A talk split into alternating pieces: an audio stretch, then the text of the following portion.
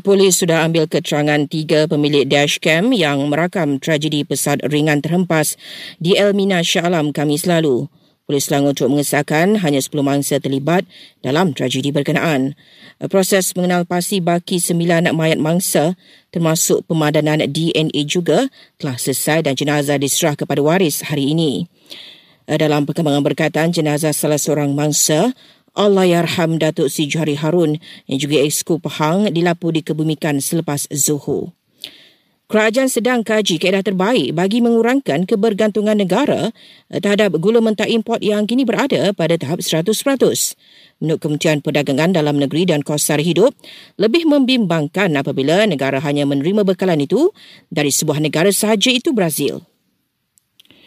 Seorang murid tingkatan 4 sebuah sekolah di Kuching, Sarawak dikejarkan ke hospital akibat cedera dipercayai dipukul rakan seasramanya. Mangsa dilaporkan diserang kerana tidak mengendahkan ejekan dan provokasi suspek untuk berlawan. Inisiatif rakan muda yang diberikan nafas baru sejak Jun lalu menerima sambutan menggalakkan dengan penyertaan lebih 80,000 remaja dan belia setakat ini.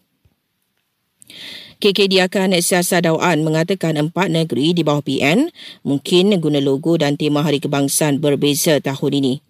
Dan Hospital Bacuk di Kelantan dijangka beroperasi sepenuhnya selewat-lewatnya Januari depan selepas sampai 3 tahun pembinaannya terbengkalai.